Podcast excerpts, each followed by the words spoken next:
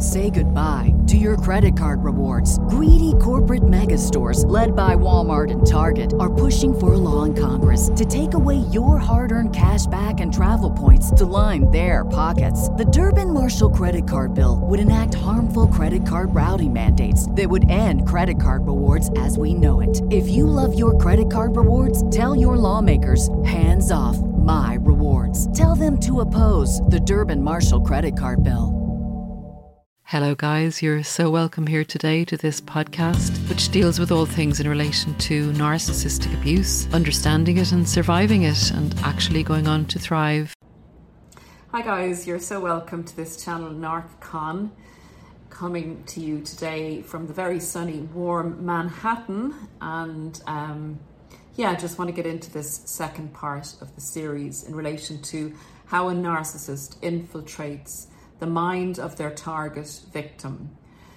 In real time, in real life, this is a comment and a subscriber's story of how that actually happened to her. And I want to thank her very much for leaving this long comment on her experience of having her not, her mind basically infiltrated by a narcissist. This is actually a long distance relationship.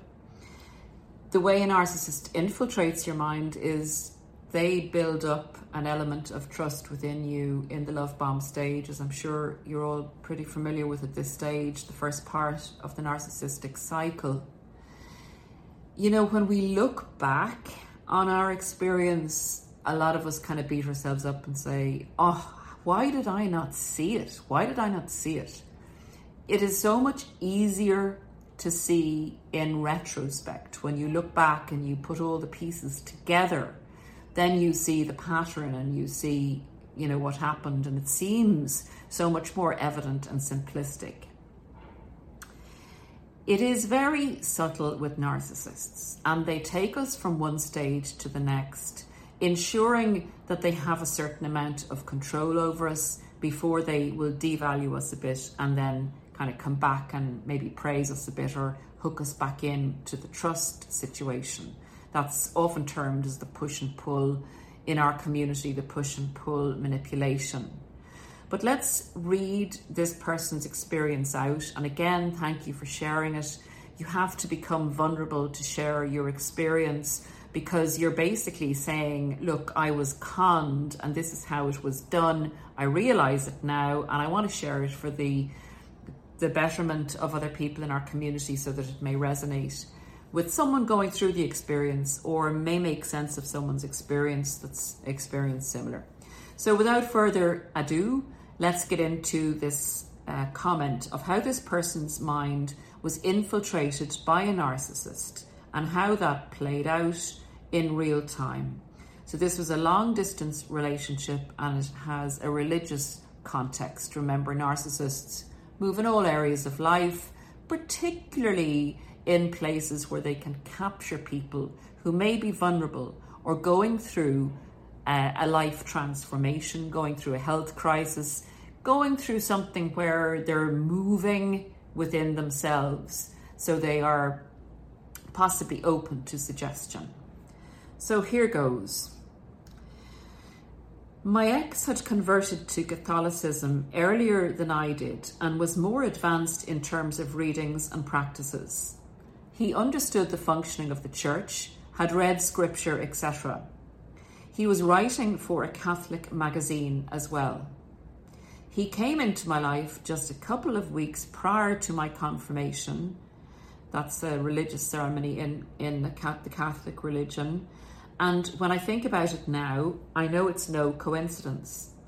I received a lot of light and blessings from God at that time, and there was a clear spiritual battle for my soul. It's, it's easy to recognize in retrospect, isn't it? And they remember, narcissists go for good people of all religions, of all creeds, um, of all areas in life. But there's usually a common denominator, and that's the person is empathic and the person is good. Before his arrival, my faith had been organically growing. I had been praying more, going to church more diligently. My relationship with God was flourishing and it made me lighter and happier. I love praying, going to church and meeting my neighbours, but it's through manual labour that I end up being the most connected to the Holy Spirit, a spiritual person here. When I sow and then look at the result, I know my hands have been used by God and He uses this time to send me messages. I met this man online and thought he was sent by God. This, guys, is a mistake a lot of us make. You know, we're at a time when we're ready to meet someone, and from whatever spiritualism or religion or lack of religion we follow, we can also often pray to God or put out into the universe that we're ready to meet someone and can they send someone along. And a person turns up, not necessarily from the universe, not necessarily from God. So use your, your, your gift of discernment here. Don't just immediately think this person has been sent by God. Although people can be sent by God to open us up more, to awaken us, and to give us an advanced spiritual experience. I was completely charmed by his writing abilities and found his love of God very attractive. So that was the mask that this person wore. The relationship only lasted three months, but it was very hurtful. Very hurtful. It doesn't matter how much time the relationship took to from end, from beginning to end. With a narcissist, they go deep. So very hurtful, very hard to recover from. During the first month, he was sweet and protective, though I thought he was over the top with all his compliments. He seemed to know what he was talking about in terms of the faith, and I was glad I could share my love of God with him. Unfortunately, and in a very short time span, he went from only suggesting me readings to, if you don't read scripture more rapidly, I'll find a more pious woman on the next pilgrimage. Indeed, you will, sir. I felt pressured to spend all of my free time reading scripture and going to church. I had to read faster and faster, even if I did not get it. I completely lost myself in the process and suffered a lot. I stopped sewing and taking care of myself. You know, guys, this can happen to us in a short span of time or in a longer span of time.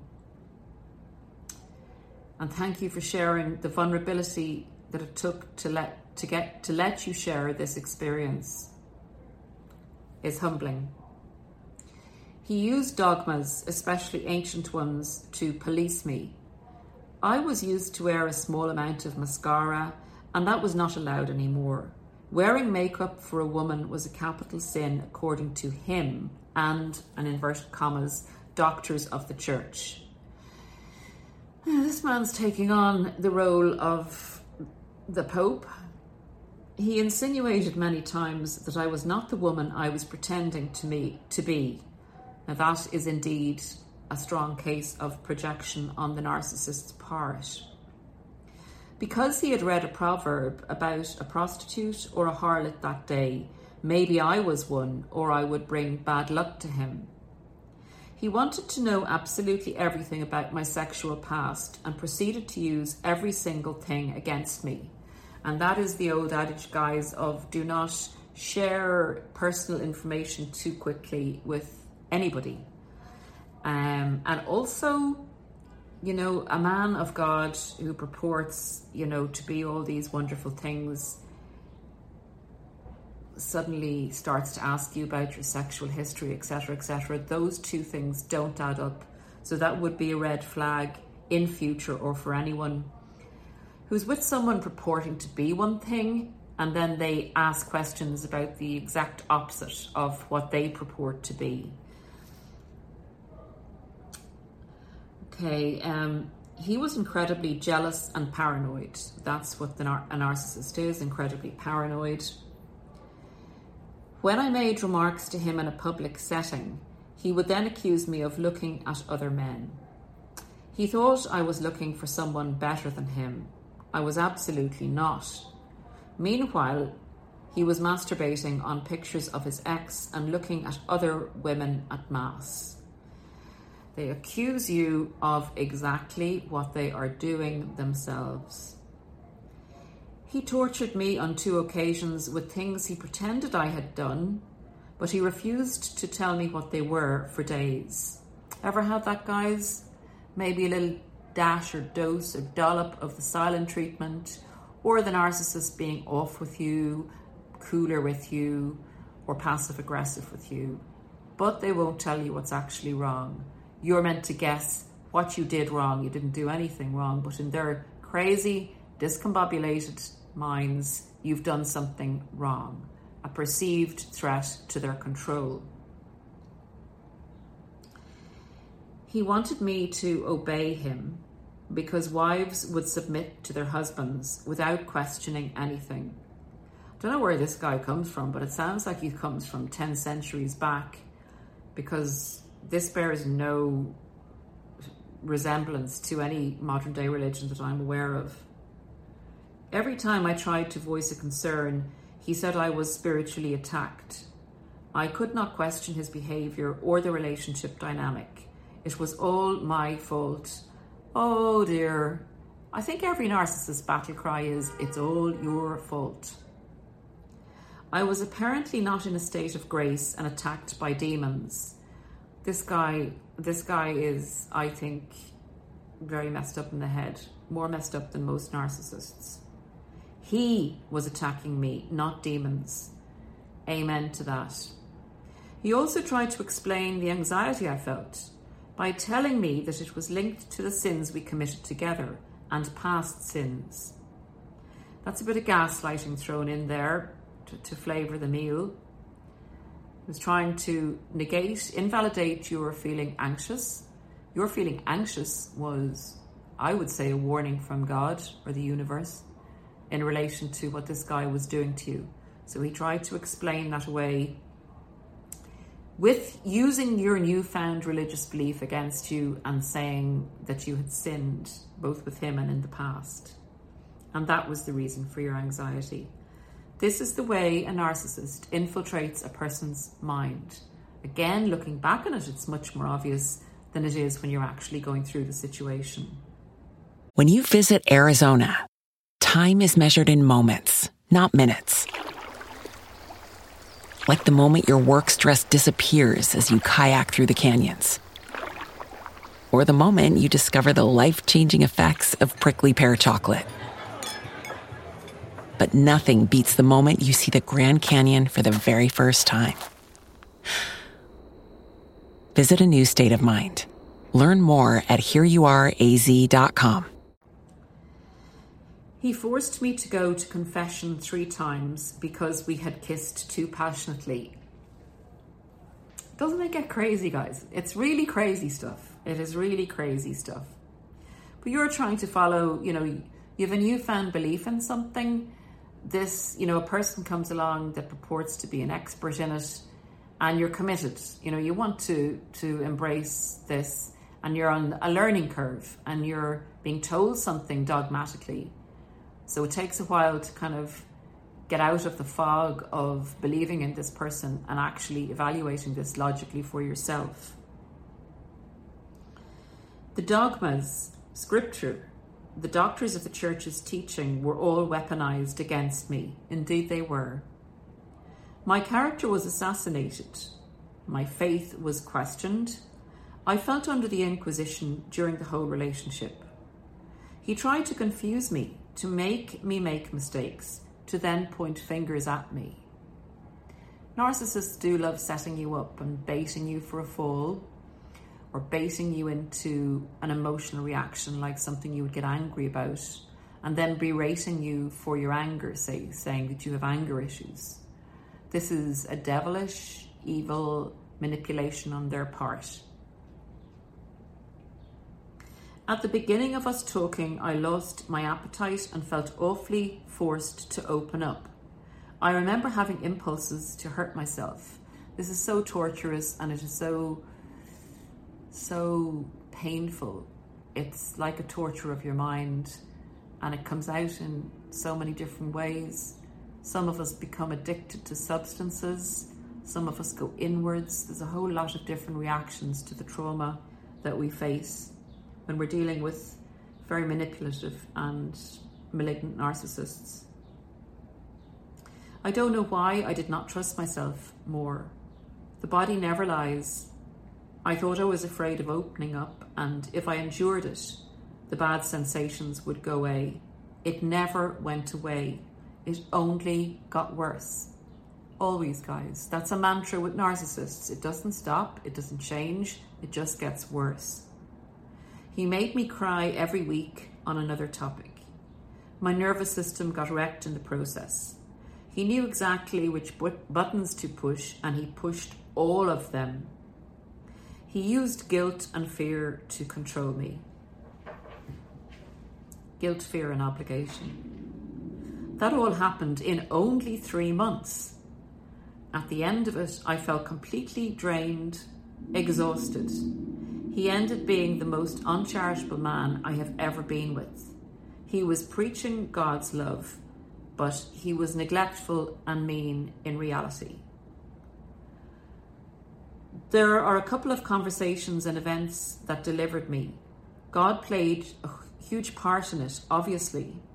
I talked to many people, and they all told me to run. But I was unfortunately under his spell.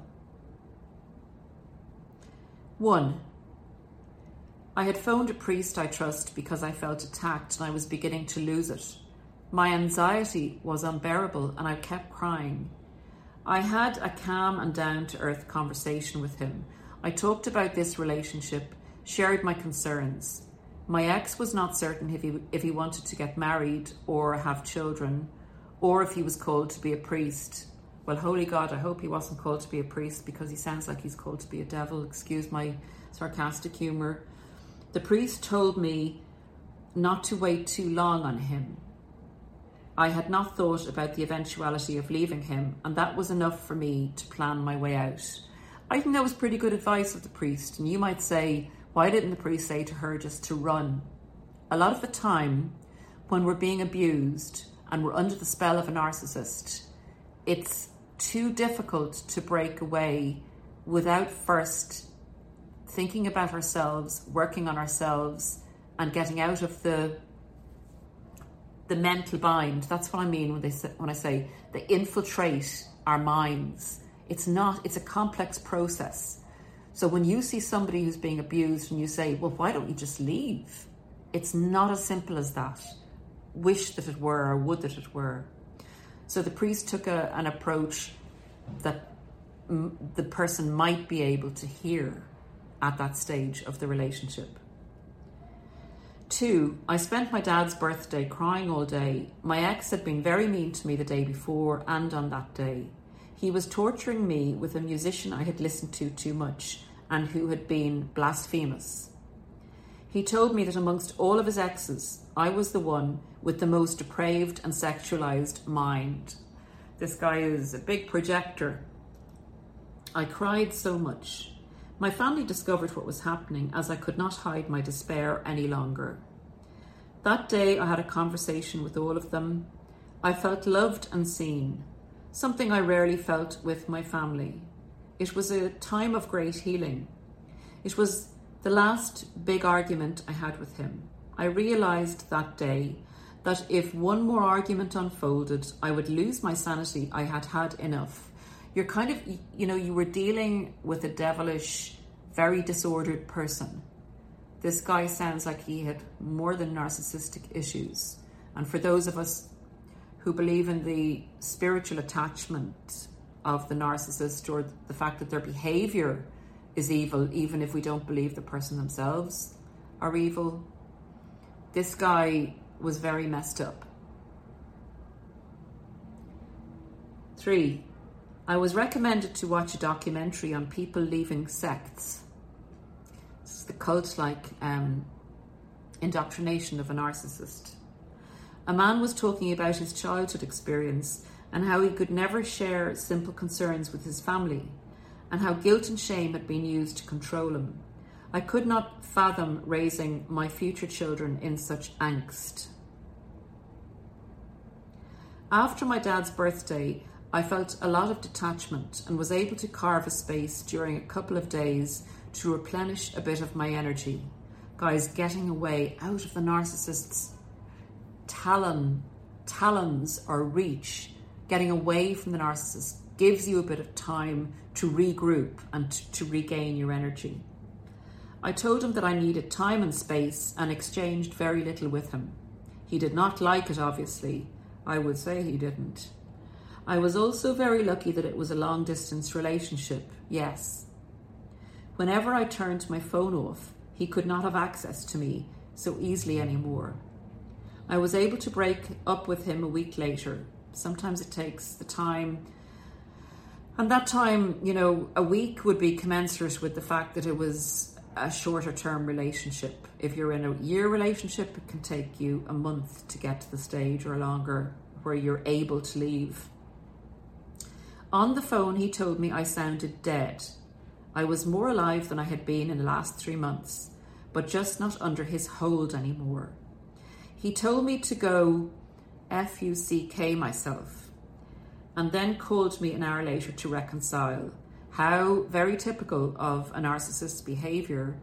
They will go from one manipulation to the other. They'll be really nice, and then in a split second, they'll be really horrible if really nice doesn't work. We absolutely had to reconcile or he would not be able to receive communion. So again, he's browbeating you by his mind infiltration in relation to your religious beliefs. During this conversation, he brought up the mother of a saint. She had ex- she had accepted to stay with her husband, even though he was beating her up. Wow. He's using a religious instance where he quotes that this person stayed with a husband who was beating her up. That was real love, according to my ex. Well, I'd say it was, because that would have totally built into his trajectory of how the relationship should go and probably would go had you got into a more serious relationship with him. So his view of real love was the partner accepting any level of abuse. She had ex- she had accepted to stay. Yeah, okay. He was asking for my consent to make me suffer. Absolutely. The impulses I had at the beginning of the relationship to hurt myself speak for themselves as well. In a relationship with him, I would have ended up hurting myself physically, mentally, spiritually. The encouraged self-destruction had already begun. This guy sounds a bit deadly in relation to getting into your head spiritually. This guy ended up being the incarnation of all of the nasty voices that had been living in my head. At the end of the relationship, he was big on telling me how retarded I was. It was all a joke to him. It became so grotesque at the end of it that I just could not believe it anymore. It was almost laughable, a farce. I remember listening to him and smiling at so much stupidity. It's amazing when we look back and we see how ridiculous it actually looked or looks. But when our emotions were involved at the time and the trust and belief hadn't yet been broken, you know, we accepted so much. He had so much pride. He kept repeating that I was only finding my feet in the faith. Indeed. While he was already very much engaged on the path of sanctity. Well, I don't know which church he was going to, but it wasn't one filled with light. Only God knows what is in our hearts and how faithful we are to him. He was quoting this, oh my God. God used that experience to heal me. Yeah. I feel stronger now. I will never let someone dictate how I should relate to him anymore. How how you should relate to God. God is God and you have a personal relationship. And there's no other human being that can tell you how to conduct your relationship with God, in effect. That is a very personal decision between you, God, whatever God you believe in, or whatever spiritu- spirituality you have. That should never be used against you or distorted in your mind, should never be infiltrated on that level. I knew the church had been infiltrated by such people but meeting one of them was an eye-opening experience. I am now less naive. And that concludes the personal real-life experience of a person whose mind was infiltrated by a cult-like type of narcissist who used a particular belief or religion or or self-awareness, self-development stage of a person's life against them. And it sounds like you've really done the work um, in understanding what you've been through, and you're using this as a great personal development tool. You're not giving up. Sorry, my little friend is running there to the window. You're not giving up on your religion because one of these types had infiltrated. Sorry about that, guys. I better cut the video short. Listen, um, I will see you again shortly for another video. Bye for now. Everybody in your crew identifies as either Big Mac Burger, McNuggets, or McCrispy Sandwich. But you're the Filet-O-Fish Sandwich all day. That crispy fish, that savory tartar sauce, that melty cheese, that pillowy bun. Yeah, you get it. Every time. And if you love the Filet-O-Fish, right now you can catch two of the classics you love for just six dollars. Limited time only. Price and participation may vary. Cannot be combined with any other offer. Single item at regular price. Ba-da-ba-ba-ba.